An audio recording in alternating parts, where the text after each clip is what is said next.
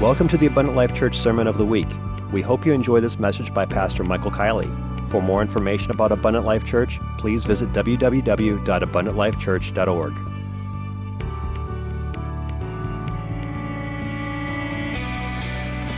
John chapter 6 and verse 44.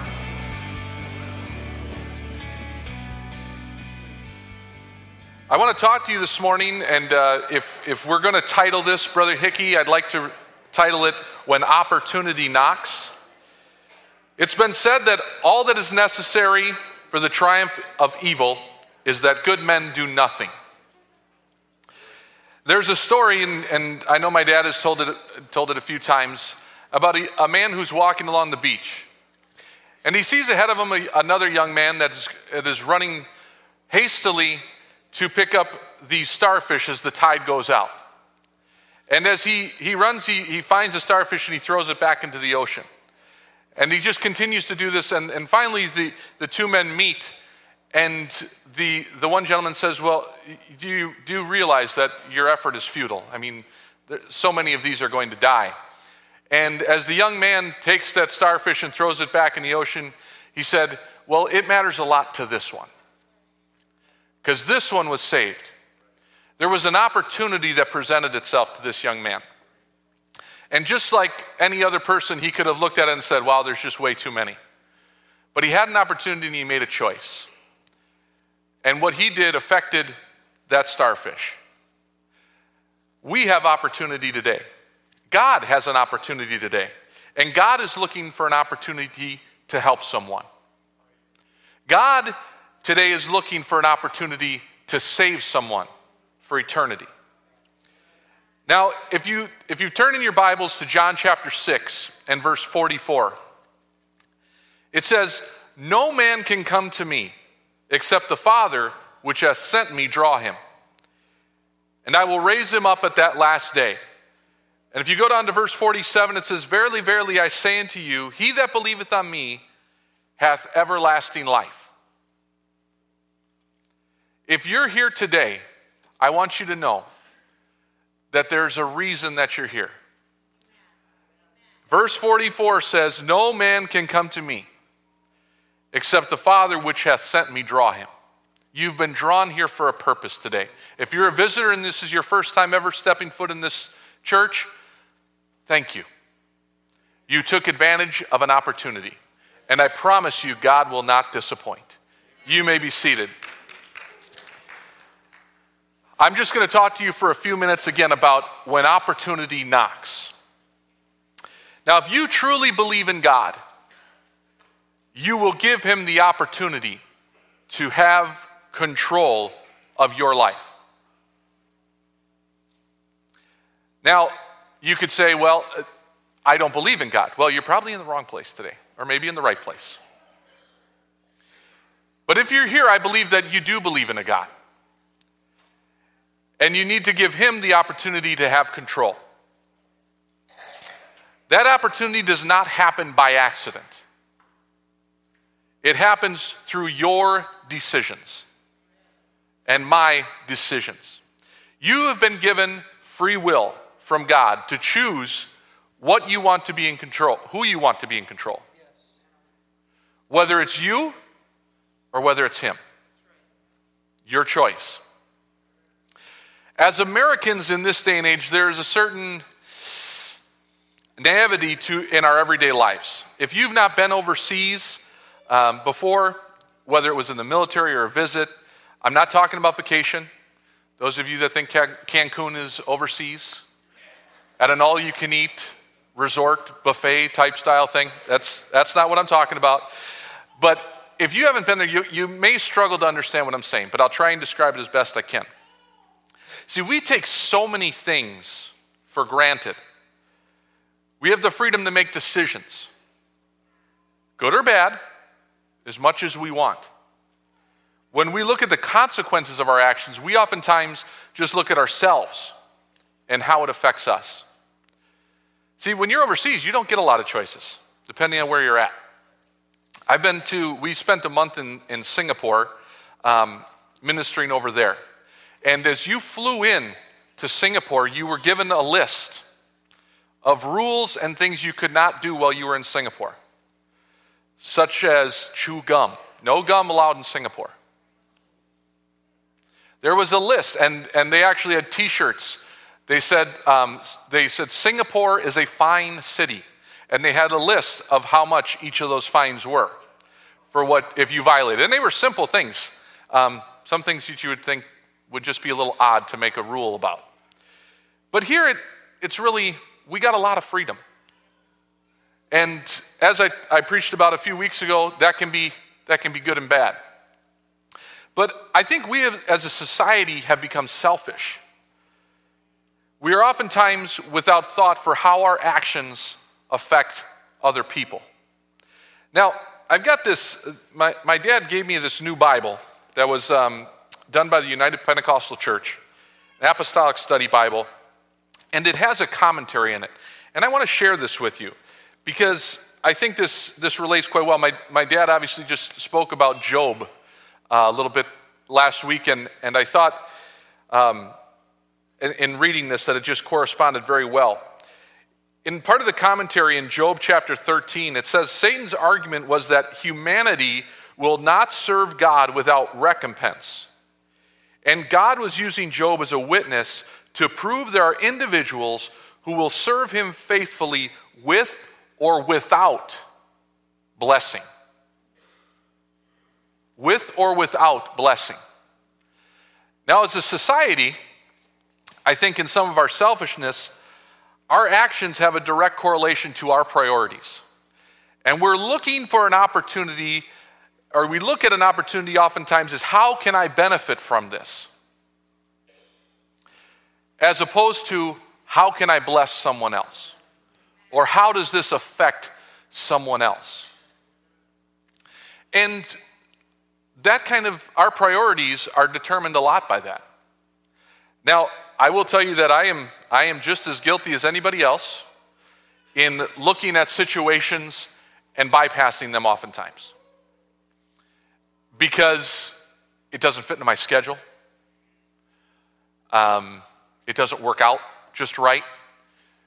And I think I know myself, I have to kind of reevaluate how I look at somebody on the side of the road or somebody struggling. Now, I can look at it and say, well, you know what? It doesn't benefit me. How does that help me? How do I gain anything out of this situation? And if we look at it that way, at the opportunities that God presents us with as how does it help me, we will find ourselves getting less and less opportunities. Because if we prove to God that we don't want to take advantage of the opportunities He gives us, why waste it on you? Okay? I know that, I mean, some of this, I've read through my notes several times, so I know some of this is going to get a little brash. Believe me, it's to me also, okay? So I'm not, not coming down on, on you specifically. But I think we have to look at stuff and reprioritize as Christians to take the same attitude that Christ took. It wasn't, I mean, are you kidding me? What did he benefit from coming here? Anybody? Anybody? He got me. Wow, what a reward. You know, he endures all this pain and suffering. That was his reward. I can't get too far ahead of myself or I'll really screw myself up here. Acts chapter 3 and verse 1 and a beat.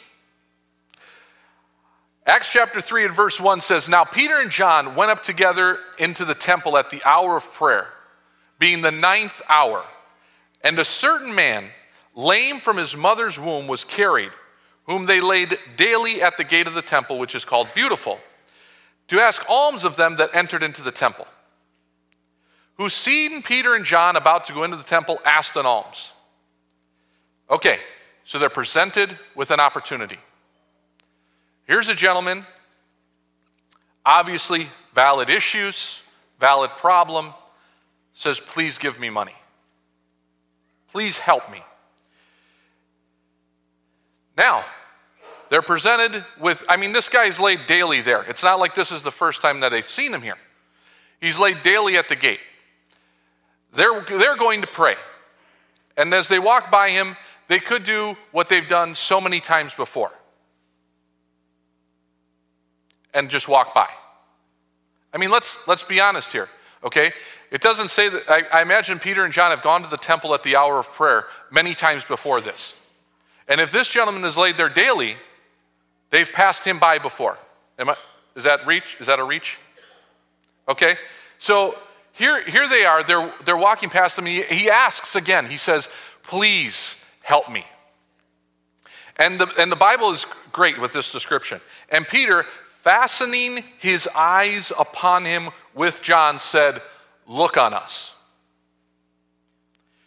And he gave heed unto them, expecting to receive something of them money, food, something.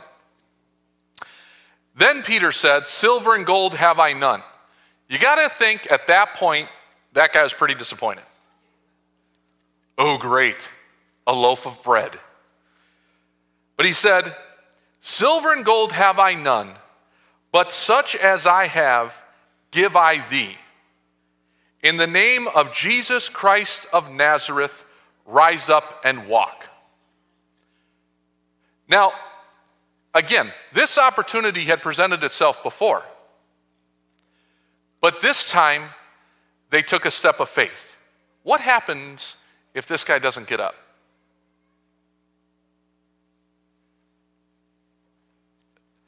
But it's an opportunity. And in verse 7, it says, And he took him by the right hand. He didn't just say, Get up, he helped him up. And he took him by the right hand and lifted him up, and immediately his feet and ankle bones received strength. What do you think this man would rather have had? Some money or the ability to walk? I would think walk. But it took someone seeing this man as not a nuisance, but as an opportunity. I know I've heard a lot of people say God does not need us. The Bible says that if we aren't going to praise Him, the rocks will immediately cry out. So, what are the advantages of God using us? If He doesn't need us, what's the advantage to using us? Now, for those of you that don't know, I'm, I'm in the sales position. And um, those of you that are in sales know what a warm referral is. And for those of you that don't, a warm referral is that someone has let someone else know who you are and what you do, and they've asked that person to speak with you. Okay? So I sell business insurance, and, and I have a client, and that client refers me to someone else and says, Hey, I'd really recommend Michael Kielley to help you out with your business insurance. That's a warm referral. Those are wonderful. I love those. I like when I get calls from people and don't just have to cold call people. Because it's much easier to speak to someone that you already know or have some common um, individuals that you both know. And the person, and that that person knows that you will care about them. As opposed to always having to use a donkey to speak to people I think God likes a warm referral. Not that it's as dramatic. I mean, don't get me wrong. I think if I walked down the road and had a donkey speak to me, I'd probably end up in a separate place, but it would be pretty unique and I'd get the message. But I think God is looking at us as a warm referral. I think that's where God wants to use us is to be able to say, you know what? I know this person that would really take care of you. I know this person that could bring, bring peace to your life and joy to your life, that could save you for eternity. And I'd really like you to introduce you to my friend, Jesus Christ. And it's, us, it's up to us to determine if we will take the time to listen to Him when He tries to give us opportunities to speak to people. There's a famous quote that says, I used to feel so alone in the city, all those gazillions of people, and then me on the outside. Because how do you meet a new person? I was very stunned by this for many years, and then I realized you just say hi. They may ignore you, or you may marry them. And that possibility is worth one word hi.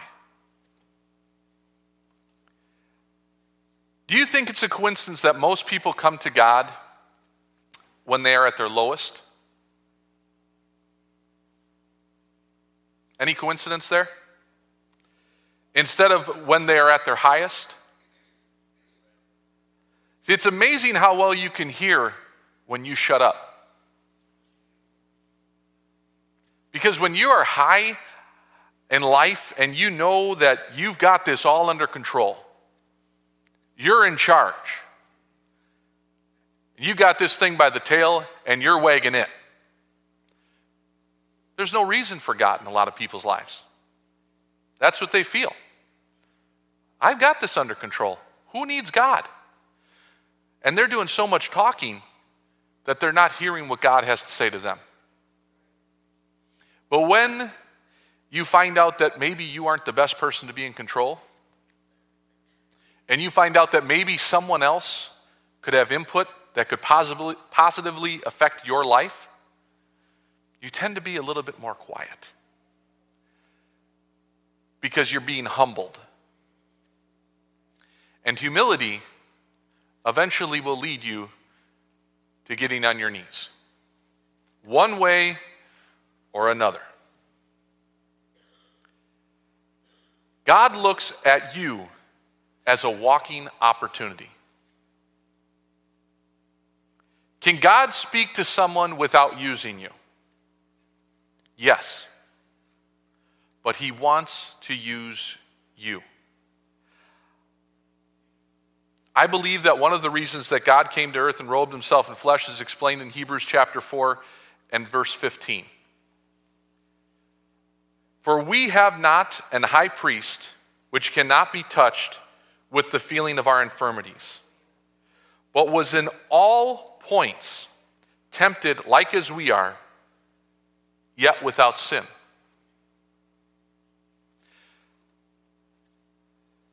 Jesus is an example. If he had never come to earth, I guarantee you that there would be people that said, well, you know what? He never had to deal with this. He never had to be tempted with this. The Bible says that there's nothing new under the sun.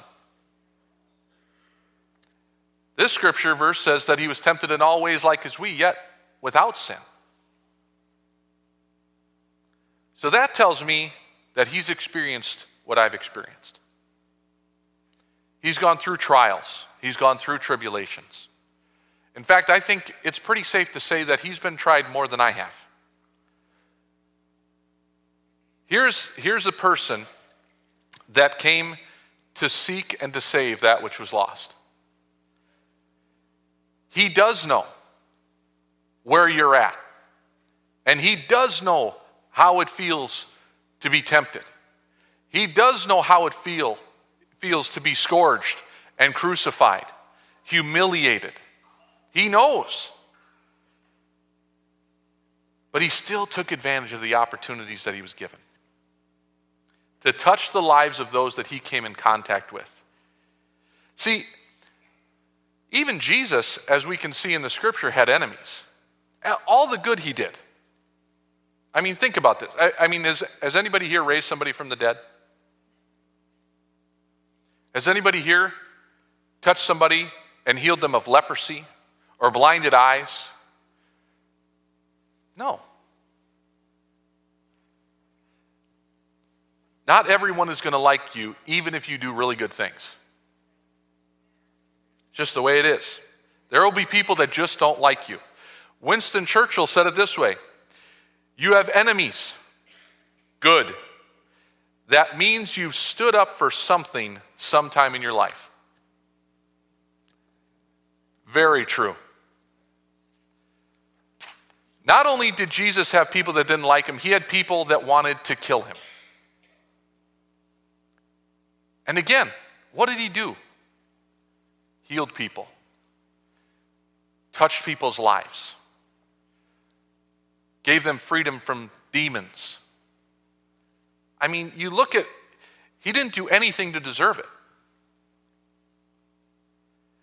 But when killing him, it, uh, just the thought of killing him wasn't enough. They had to scourge him and beat him and have him walk through the city carrying a cross and humiliate him. Wasn't even legal. It was one or the other, either the beating or the crucifixion. They combined both of them on him. This was done to someone who tried to help them.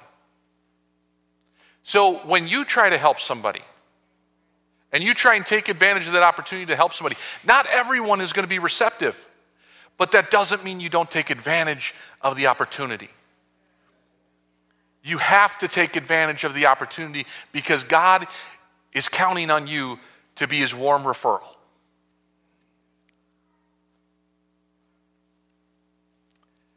There are people that will refuse to hear what you say and will deny God here. That does not mean you shouldn't take the next opportunity. There are people that will, will say things against you because you're standing up for what's right. That's okay. There's going to be those people just like there were with, with Jesus Christ. And the fact that he knew what he was going to encounter and still did what he did should make it much easier on us. We might get embarrassed. Why? I see somebody that's, that's struggling, and I try to offer them a word of encouragement or pray with them. And they say, No. What are you, a holy roller? Yeah. Right back at you. Enjoy that cold. I'd recommend Halls. You know? I mean, really, what's the worst that can happen? It's not like they're going to throw you up on a cross and nail you to it, beat you. They're worth taking the chance. Just like you were worth taking the chance. You were an opportunity that someone took advantage of and said, you know what? I need to say something to them. I need to encourage them. I need to invite them to church. You were worth it, and so are they. Now, as Jesus is on the cross, he faced a choice and an opportunity. Now, for those of you that may have a different belief system, this is what I believe. I believe the Bible says that Jesus is God robed in flesh. Okay? but he has a fleshly being. He, he felt, when I was a kid, uh, I'm just going through Sunday school, um, I, was, I thought that because he was God, he didn't feel any pain. Okay? I think it wasn't until I was in high school, brother, uh, brother Bob Meyer showed us a video of a, uh, of a pastor describing what it was like to be crucified. And it wasn't until that moment that I realized how much pain Jesus went through. Um, I won't get too descriptive. Again, this was this was a long time ago that, that we watched it, but I remember him talking about the fact that, you know, Jesus' feet are, are nailed together on the cross. And just the sheer weight of him and his body hanging there, that he would have to push up with his feet on that nail to be able to gather breath and then, be, then sink back down. The pain and the excruciating amount of, I mean, I, you can't even describe it, that he went through was for us. And even on, as he's on the cross, he says, Father, forgive them, for they know not what they do. But he's presented with an opportunity. And it's talked about in Luke chapter 23 and verse 39. And I think it's amazing because if you, if you again, look at the entire spectrum of this, You have Jesus Christ on a cross, struggling for every breath. He's been beaten. His back is hamburger meat. His sides are torn. His hands are nailed to a cross. His feet are nailed to a cross.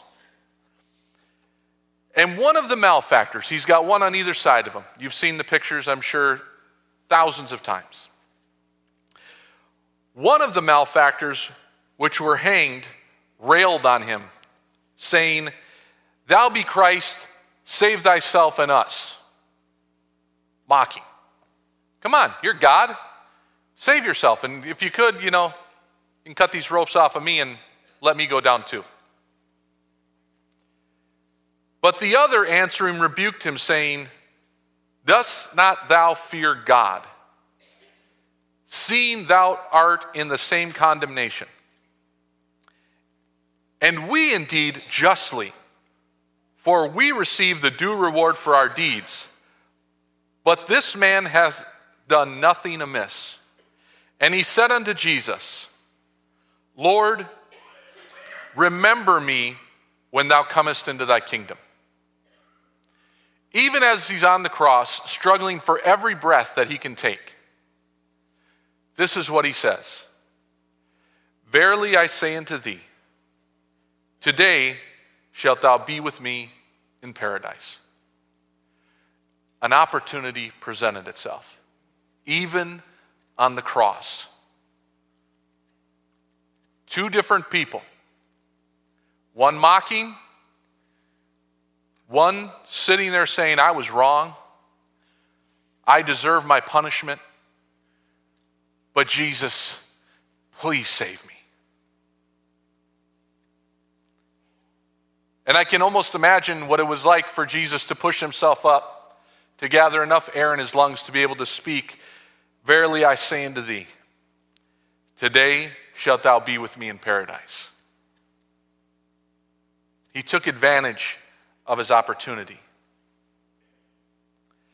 Jesus affected a lot of people by performing miracles of healing throughout his time on earth. But in the last moments, he affected this man's eternity. Wasn't just the healing of his legs. Wasn't just that he was no longer a leper.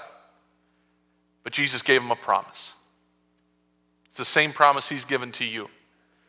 And when we look at opportunities, we need to be looking them as a, as a long term investment.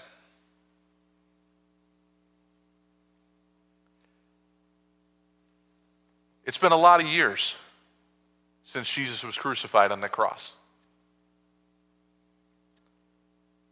And he looked at each and every one of us and he looked at that moment, I believe, and he said, Yep, I got to do this. He said it in the garden. If you can let this cup pass, I'd appreciate it. But nevertheless, not, thy, not my will, but thine be done. They're worth the investment. They're worth the stripes on my back. They're worth the nails through my hands and feet. If I can have an opportunity to save them through this sacrifice, I'm willing to make the long term investment. Will we give God more opportunity in our lives to use us the way He wants to use us? That's really the question this morning. Will we allow God to use us the way He wants to? When we look at people, we need to look at them as an opportunity to be used by God. Not just the person that's pulled over on the side of the road, not just the person that's struggling to carry groceries and could use a door being open for them. That's great, and we should still do that. But every person is an opportunity. When we look through the book of Acts, there are a ton of examples of people who allowed God to use them as an opportunity for God to be glorified. What about you? You know, I've heard it said a thousand times. We're still writing the book of Acts. What's your page going to read? What about you? What about today? You have an opportunity today as you sit in this place to enter into the throne room of God. We've been in His very presence today already through the worship and praise that we lifted up. His presence is in this place. You have the opportunity to have Him enter into your life and to make the changes that you need. Maybe not necessarily the ones you want, but make the changes that you need for your life, that He feels are necessary to use you to accomplish His will and your potential. You have the opportunity this morning to be filled with His Spirit. You have an opportunity. And to show others that they have an opportunity to be touched by God as well. See, we can sometimes get in the mode where, well, I've got the Holy Ghost, so I'm good. You have an opportunity today to be refilled with His Spirit, to be re energized and to recommit yourself to get more opportunity. I spoke several weeks ago on a Wednesday night about talents. I think it's the same thing with opportunity, folks. God wants to give us and has given us several opportunities to be used by Him. We need to take advantage of it. It doesn't matter if you've been in the church you know, 10 days or 10 years. It's sometimes more difficult for those of us that have been in it for so long to remember that we still need to take advantage of our opportunities. I've been this my whole life, and you know, it occurred to me the other day. I'm, I'm 38 years old, I think. That was a joke. You guys aren't making much noise out there. I just want to make sure you're still awake. 38 years. And God still has to remind me to use my talents and to take advantage of the opportunities that He presents me with. Now, I could say, you know what? Let somebody else do it. But that's not why God saved me. God saved me with a purpose. And that purpose is to reach out to others and to help them be introduced to Him. Hebrews chapter 12. I'm going to read a lengthy portion of Scripture here. I just think it's so fitting. Hebrews chapter 12, verse 1. I'm going to read verse 1 through 14. It says, Wherefore, seeing we also are compassed about with so great a cloud of witnesses, let us lay aside every weight and sin which doth so easily beset us, and let us run with patience the race that is set before us, looking unto Jesus, the author and finisher of our faith, who for the joy that was set before him endured the cross. What joy? You and I. Despising the shame and is set down at the right hand of the throne of God. For consider him that endured such contradiction of sinners against himself, lest ye be wearied and faint in your minds. Ye have not yet resisted unto blood, striving against sin. Ye have forgotten the exhortation which speaketh unto you as unto children. My son, despise not thou the chastening of the Lord, nor faint when thou art rebuked of him. For whom the Lord loveth, he chasteneth and scourgeth every son whom he receiveth. If ye endure chastening, God dealeth with you as with sons. For what son is he whom the Father chasteneth not? But if ye be without chastisement, wherefore or whereof all are partakers, then are ye bastards and not sons. Furthermore, we have had fathers of our flesh which corrected us, and we gave them reverence. Shall we not much rather be in subjection unto the Father of spirits and live? For they verily for a few days chastened us after our own pleasure, but he for our profit, that we might be partakers of his holiness. Now no chastening for the present seemeth to be joyous, but grievous. Nevertheless, afterward it yieldeth the peaceable fruit of righteousness unto them which are exercised thereby. Wherefore, lift up the hands which hang down, and the feeble knees, and make straight paths for your feet, lest that which is lame be turned out of the way, but let it rather be healed. Follow peace with all men and holiness, without which no man shall see the Lord.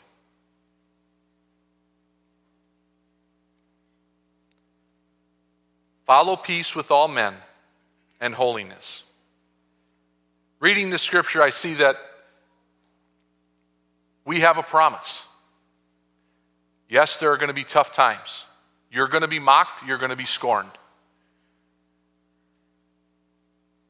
But you have an opportunity to have an eternity with Jesus Christ. It's worth it. You're worth it and so are they. You'd stand with me this morning. Every day that you wake up, God has given you an opportunity to be a living testimony. I like Winston Churchill. He's got a lot of good, uh, good quotes. I should say I like his quotes. It says this A pessimist sees the difficulty in every opportunity. But an optimist sees the opportunity in every difficulty.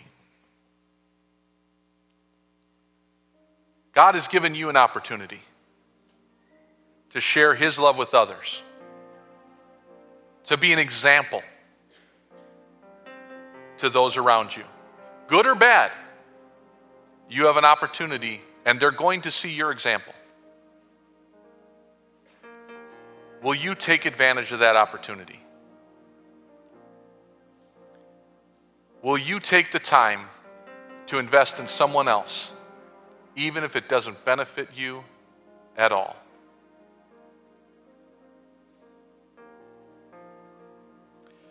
Lord Jesus, we thank you for this time. We've been in your presence. We thank you, Lord, for the sacrifice that you made to save us from a life of sin.